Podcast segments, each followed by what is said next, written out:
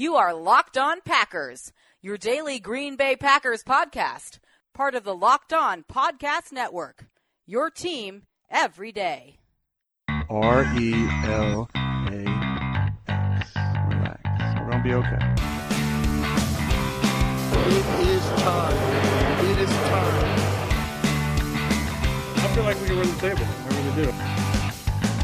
You are Locked On Packers, part of the Locked On Podcast Network, your team every day. I am Peter Bukowski, and I cover the Packers for SB Nation. I cover the NFL around the internet, and you can follow me on Twitter at Peter underscore Bukowski. You can follow the podcast on Twitter at Locked On Packers.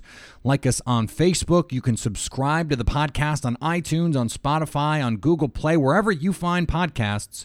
You'll find Locked On Packers, the number one Packers podcast in the state of Wisconsin and the show for fans who know what happened.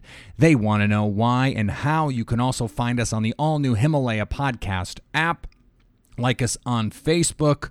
So many different ways you can find Locked on Packers. I hope you find one that fits your needs. And speaking of fitting needs, the Green Bay Packers fit a need with their first pick. We're going to be talking all about day two on today's show. And let's start where the Packers started they were sitting there with the opportunity to take a receiver and and there were some quality receivers there to be taken.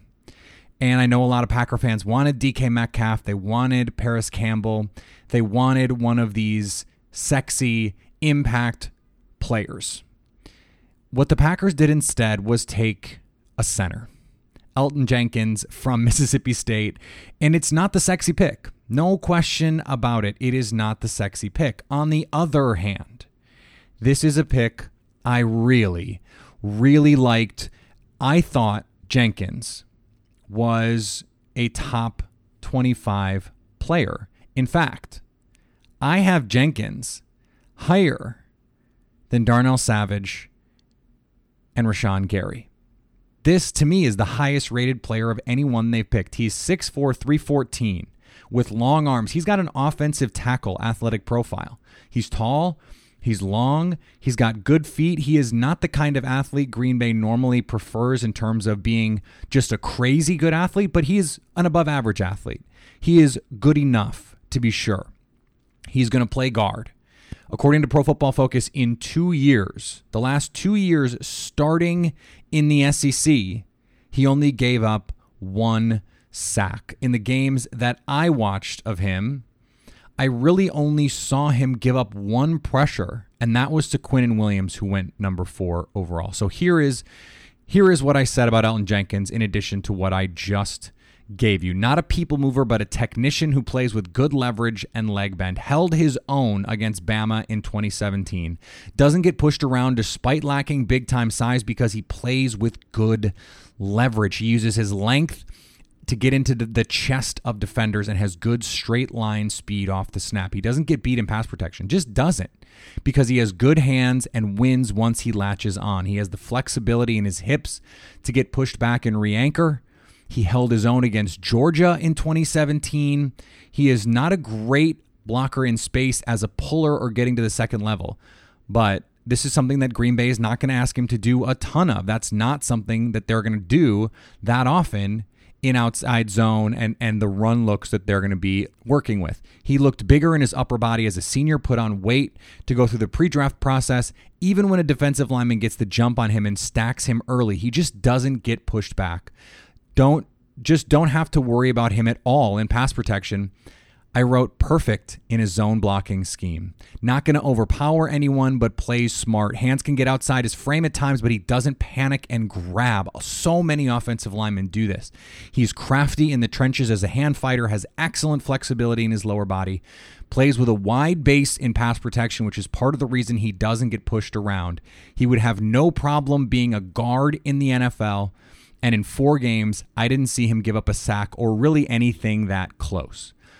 My final conclusion Jenkins can step into the NFL and immediately be one of the premier pass protecting centers in football. He's experienced having played in the SEC against top athletes, and his lack of power in the run game can be fixed with some growth and added strength. His technique as a pass protector, use of leverage, and the ability to wall off defenders is the kind of thing every team could use.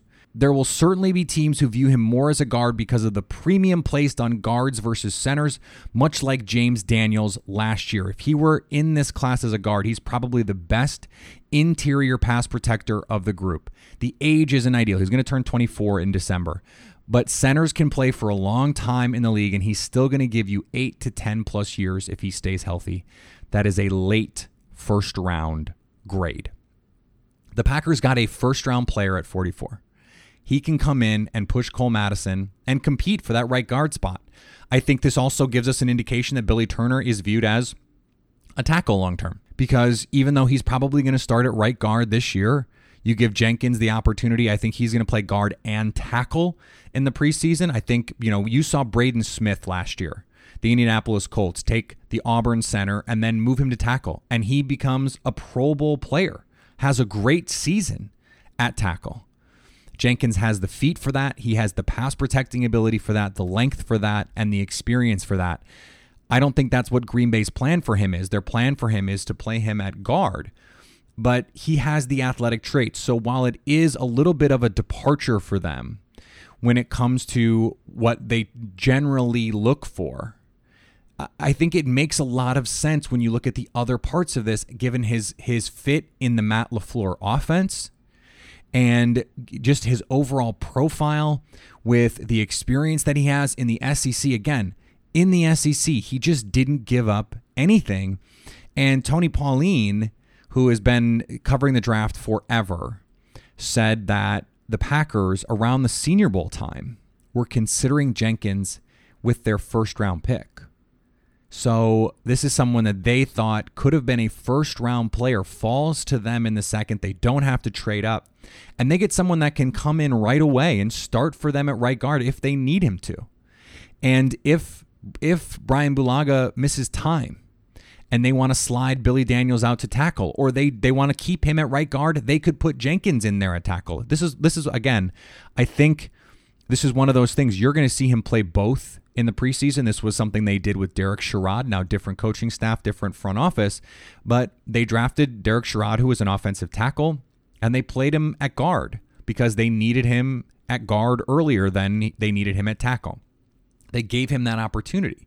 If Billy Turner is going to be the right guard this year, I think they should give him some run in the preseason at tackle just in case they want to make that that switch in the season, if they think Brian Bulaga is going to get hurt and they need to do that, then that's a, a potential option for them. This flexibility. Packer scout Charles Wall, who spoke about Jenkins after uh, the pick, said he they believe he can play all five positions. So if that's the case, you got to give him some run at offensive tackle just because the value of someone who can play that position is a little bit more. Now, just go back and look at some of the the notes that I that I made about this player.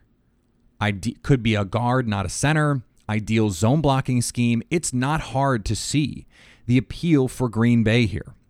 He is a perfect fit for this system. He is smart. He is long. He is athletic enough. You don't have to be a killer athlete to make the zone scheme work. You just have to understand angles. You have to understand leverage.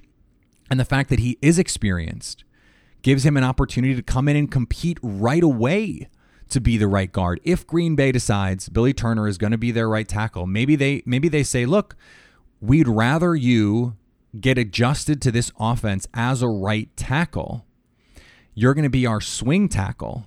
And we're going to have Jenkins and Cole Madison compete for that right guard spot. If they struggle, if they can't do it, we'll have you slide inside because we trust you. Otherwise, we would rather you spend the year Billy Turner, getting accustomed to this offense, getting accustomed to playing right tackle, practicing. You're probably going to have to play a couple games because Brian Bulaga is going to get hurt. Jason Spriggs' position on this team is in jeopardy because they now have so much more offensive line depth than they used to have. I know that that it is something that Jason Hirschhorn talked about on this podcast. Could this be someone who can compete for Lane Taylor's spot? I think Lane Taylor had an offseason after a really solid year in 2017. I'm not as worried about Lane Taylor as some other people are, but certainly he is someone that that can play left tackle as well because of how good a pass protector he is. Pro Football Focus tweeted out these numbers, he's played snaps at every position on the offensive line in college against high level talent. That versatility is important. I think there's no question Green Bay valued that versatility, and that was what led them to this pick right now. This tells us, I think, that they view right tackle as someone currently on this roster, whether they Braden Smith, Elgton Jenkins, whether Billy Turner is that guy, or whatever the option is. I think they clearly view that player to currently be on this roster because it's too important a position for them to say, well, we'll just wait until day three and and hope a fifth or a sixth round pick or a seventh round pick can come in and do the job. I just don't think that's going to happen. And so that that leads us to conclude that their right guard and right tackle of the future are likely on this roster. But then again, these are not easy decisions. And decisions about staffing, about personnel, they're never easy. Hiring is challenging, but there's one place you can go where hiring is simple, fast, and smart. A place where growing businesses can connect to qualified candidates. That place is ziprecruiter.com. ZipRecruiter sends your job to over a hundred of the web's leading job boards, but they don't stop there. With their powerful matching technology, ZipRecruiter scans thousands of resumes to find people with the right experience and invite them to apply to your job. As applications come in, ZipRecruiter analyzes each one and spotlights the top candidates so you never miss a great match. ZipRecruiter is so effective that 80% of employers who post on ZipRecruiter get a quality candidate through the site within the first day. And right now, my listeners can try ZipRecruiter for free at this exclusive web address. That's ziprecruiter.com slash locked on. ZipRecruiter.com slash locked on. ZipRecruiter, the smartest way to hire. Then at 75, Green Bay took Jace Sternberger, whose name I've been mispronouncing this entire offseason. And, uh, you know, I think this is a pick that makes a lot of sense for Green Bay. There were players on the board I thought were better in a vacuum. Chauncey Gardner Johnson. I guess I get why you wouldn't make that pick. Remember, I said a lot of a lot of teams might have believed he was a cornerback. That was something Tony Pauline uh, reported after his pro day that because of his size, some of the tackling issues, that he was a corner, not a safety. So I thought, hey, look, if he's going to play slot, then you're not redundant with Darnell Savage. There were receivers on the board. Hakeem Butler was someone that I thought could have made sense for them. Terry McLaurin was someone who could have made sense for them. Emmanuel Hall, the downfield threat, could have made sense for them. And I had Dawson Knox just slightly ahead of Jace Sternberger because of the athletic ability that Dawson Knox had. Sternberger did not test as well as I thought he would. Runs 475 with the 40. He's got an agility score in the 61st percentile. His SPARQ score, which which tests his overall athleticism, is in the 35th percentile. So he's not a great athlete. Now, I, I don't know that that's a huge problem because you watch him in the SEC. Texas A&M, Jimbo Fisher knows a thing or two about winning football games. They built their offense around Jace Sternberger and he was incredibly productive for Texas A&M. 48 catches for 832 yards and 10 touchdowns as a senior. It was his lone year of college production. He started for 2 years at Kansas. Wasn't able to really do much there. Transferred to Northeastern Oklahoma A&M. That's a mouthful. And then goes to Texas A&M where he almost immediately becomes uh, their their top target. I mean, their passing offense was based around Jace Sternberger, and there were games that he dominated. And I understand that he doesn't have that 4 4 speed. He doesn't have that Noah Fant athleticism. He's not a TJ Hockenson blocker. But remember the conversations that we had with Ben Fennell and the subsequent discussions we've had about tight ends in this offense. What you need is a reliable player who can create after the catch because this offense is going to get you open. And Jace Sternberger is not someone who is who has the athletic ability to get open on his own, but if you get him open, he runs so hard after the catch. He's physical as a runner, can make a catch and take a shot. At 6'4, 250, he's got more than enough size and frame to make catches over smaller defenders. And he was someone that Green Bay had in for a top 30 visit. So the Packers had the opportunity to draft Irv Smith Jr. They don't do that. Uh, they take an interior offensive lineman who, by the way, I think is really good. I think I've made that clear on this podcast.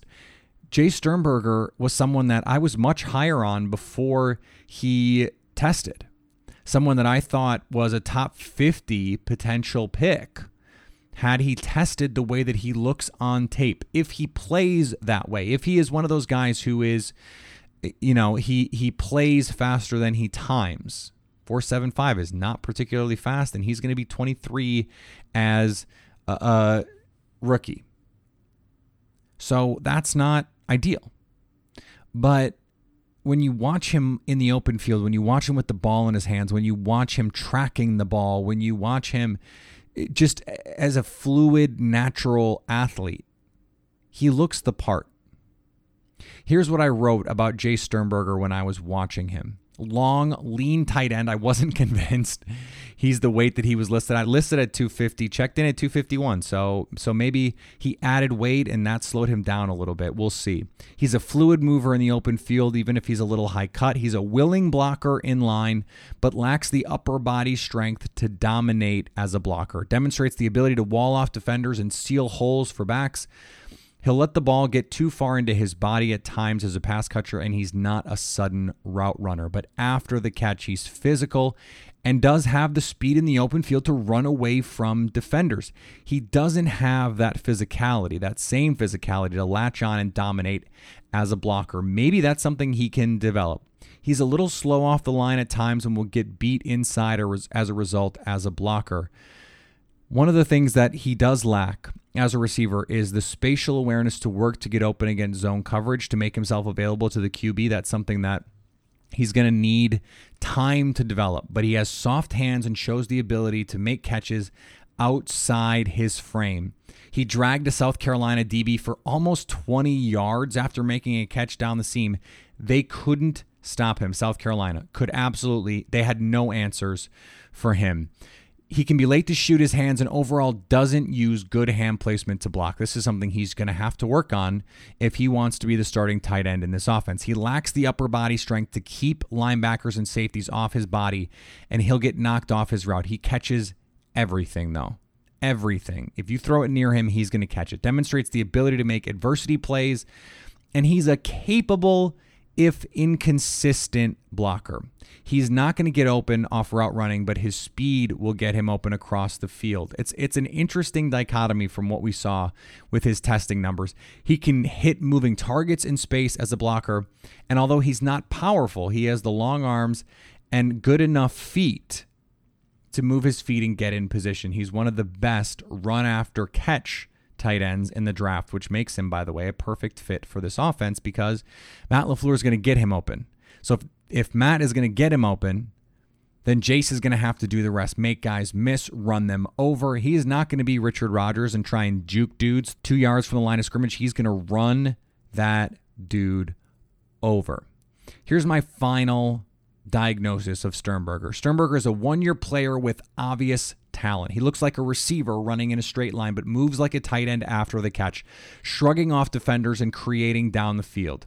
He has the speed to get open down the seam and run away from defenders, but lacks the burst and suddenness to be a consistent route runner. He needs to get stronger to become a better blocker and isn't refined using his hands in either phase. And for someone who's already on the older side of a deep draft, that's a problem. But as a receiving weapon who can block, Sternberger fits into this deep, deep tight end class that can contribute in both facets of offense. He's a solid player who could be a Pro Bowl caliber tight end in the right offense, but because he doesn't win consistently on his own, we'll need a good QB and a good scheme to reach his max potential. Wish he would have shown better athleticism.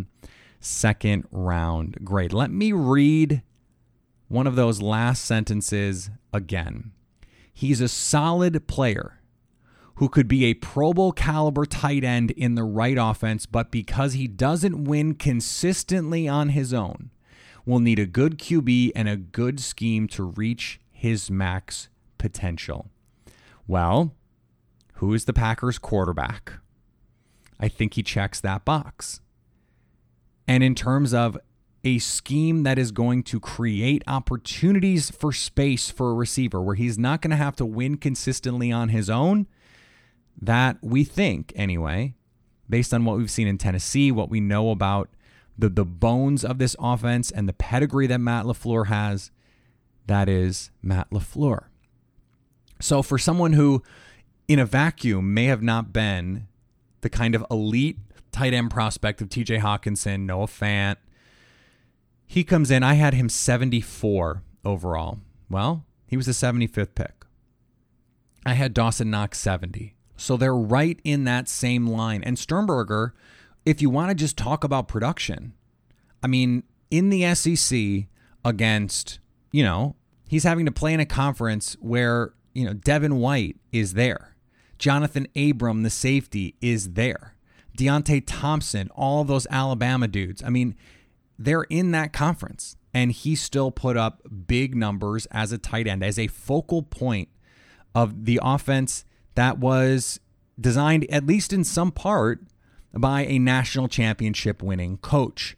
This was clearly someone Green Bay felt like can can move into that number one receiving option at tight end for the Packers who can block, who can catch, and who isn't necessarily going to create a ton on his own, but if you get him open, create space for him, then he has the opportunity to be a really impactful player for this team, especially after the catch and given the ability that he has with his soft hands.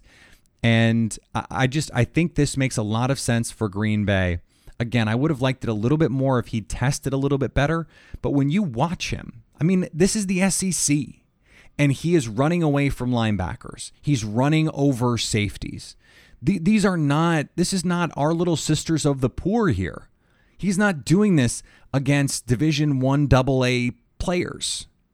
This is in the SEC, and he's getting the job done. I, I really like what Green Bay has done on day two. And you look at the totality of this draft, we're going to talk about it in a second between day one and day two. There's holes, they filled those holes. And then they get this luxury pick with Rashan Gary. I mean, it's hard not to really like what Green Bay did with their first four picks in this draft. You know, I got a text on the Locked On Packers fan hotline about the Sternberger pick, and and you know, was upset that you know, look, Hakeem Butler's on the board. Kelvin Harmon's on the board, other pass catchers available. I assume he means Dawson Knox. So why Sternberger? He says, sell me on him. I guess it could be a, a female. I don't. I don't know. It could be a woman. Uh, I'm, I do not want to make assumptions on this, but they didn't give their name. If you're going to send a, a text to the Locked On Packers fan hotline, send your name so that I can that I can name you on this podcast. I understand the the concern there. I don't know that Hakeem Butler is a better prospect than Equanimeous St. Brown. I have him as higher as as a higher rated player, but in terms of pure talent, uh, age, production in college, are we sure he's better than those guys? I mean, this was the conversation we had a couple weeks ago. If Green Bay is not going to take a receiver early, and by early I mean 12, 30, or 44, then just don't. And I, I, kind of felt that way about tight end, but Jace Sternberger was one of those guys who early on in the draft process I thought was in play at 44. If he'd have run 4.55 or 4.6, even 4.65 maybe, and showed a little bit better athleticism, I think he could have been in play for the Packers at that position at 44. But ultimately, Green Bay is able to, you know, and it's not like he was terrible. Again, a speed score in the 57th percentile, that's above average. An agility score in the 61st percentile, that's above average. And a college dominator ranking in the 91st percentile. So in terms of you know, yards per reception, 93rd percentile, 17.3 yards per catch in college. Broke out a little late, but in terms of what he was able to do, his pass share that last year at Texas A&M, he was their passing game. So this is a player that you know can can do the thing. That's a that's a, a, an important piece. Hakeem Butler, you know, played on Iowa State when Allen Lazard was leading the team in receptions by a lot. He was an undrafted free agent. And I'm hearing, oh, Hakeem Butler is is wide receiver one in this draft, or he's, you know, one of the two or three best receivers in this draft. Really? Because he couldn't he couldn't become the focal point of an offense over a guy who didn't even get drafted. That kind of stuff matters. And you can say, oh, he has all this talent. Maybe, maybe physical tools, but there's a reason those coaches didn't put him on the field. And that's not always the case, but I think in college, when you look at, you know, the the preponderance of evidence with these players, college coaches talent wins. They're going to put the talented kids on the field. I mean, this is going to be the case for Rashan Gary too. I mean, they they loved Rashan Gary at Michigan. That's why, despite the production or lack thereof as a as a junior, they kept playing him because he's so talented. He's so gifted. But so think about the, the positions where Green Bay needed to add tight end, safety, offensive line, and depth at edge.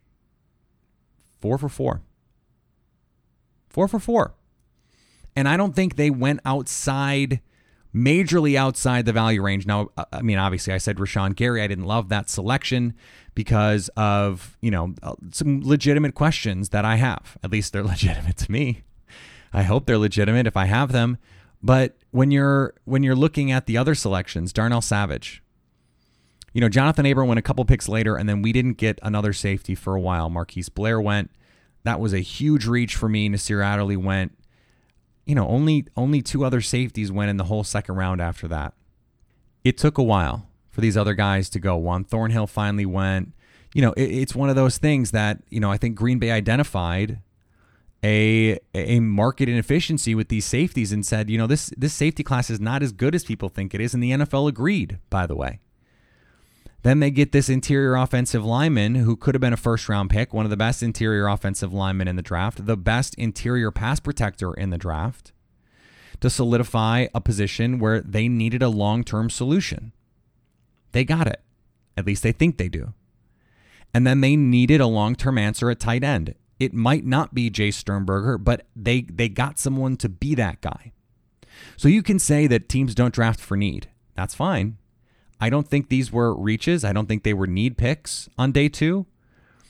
They got impact players, players who can maximally impact this team. If you get a really good pass protecting right guard, TJ Lang, if TJ Lang were being redrafted given what he was in his prime, he goes in the first round.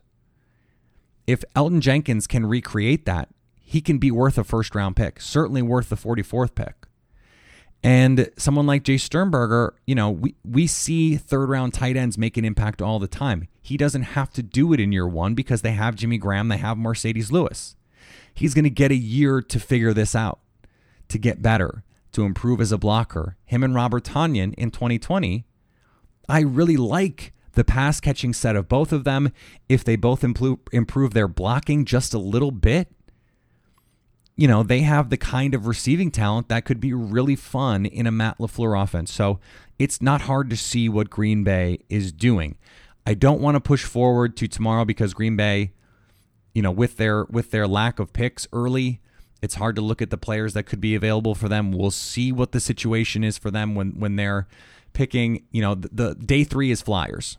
That's what the day is is about. That's why I wasn't upset at all about Green Bay taking those fourth round picks and turning them into a higher first round pick because the draft is really, you know, 100 players. After the top 50, there is a significant drop in the likelihood you're going to get a quality player. And then after 100, it falls off a cliff. So in this draft, after about 90, you know, that would be the cutoff for me, maybe 95.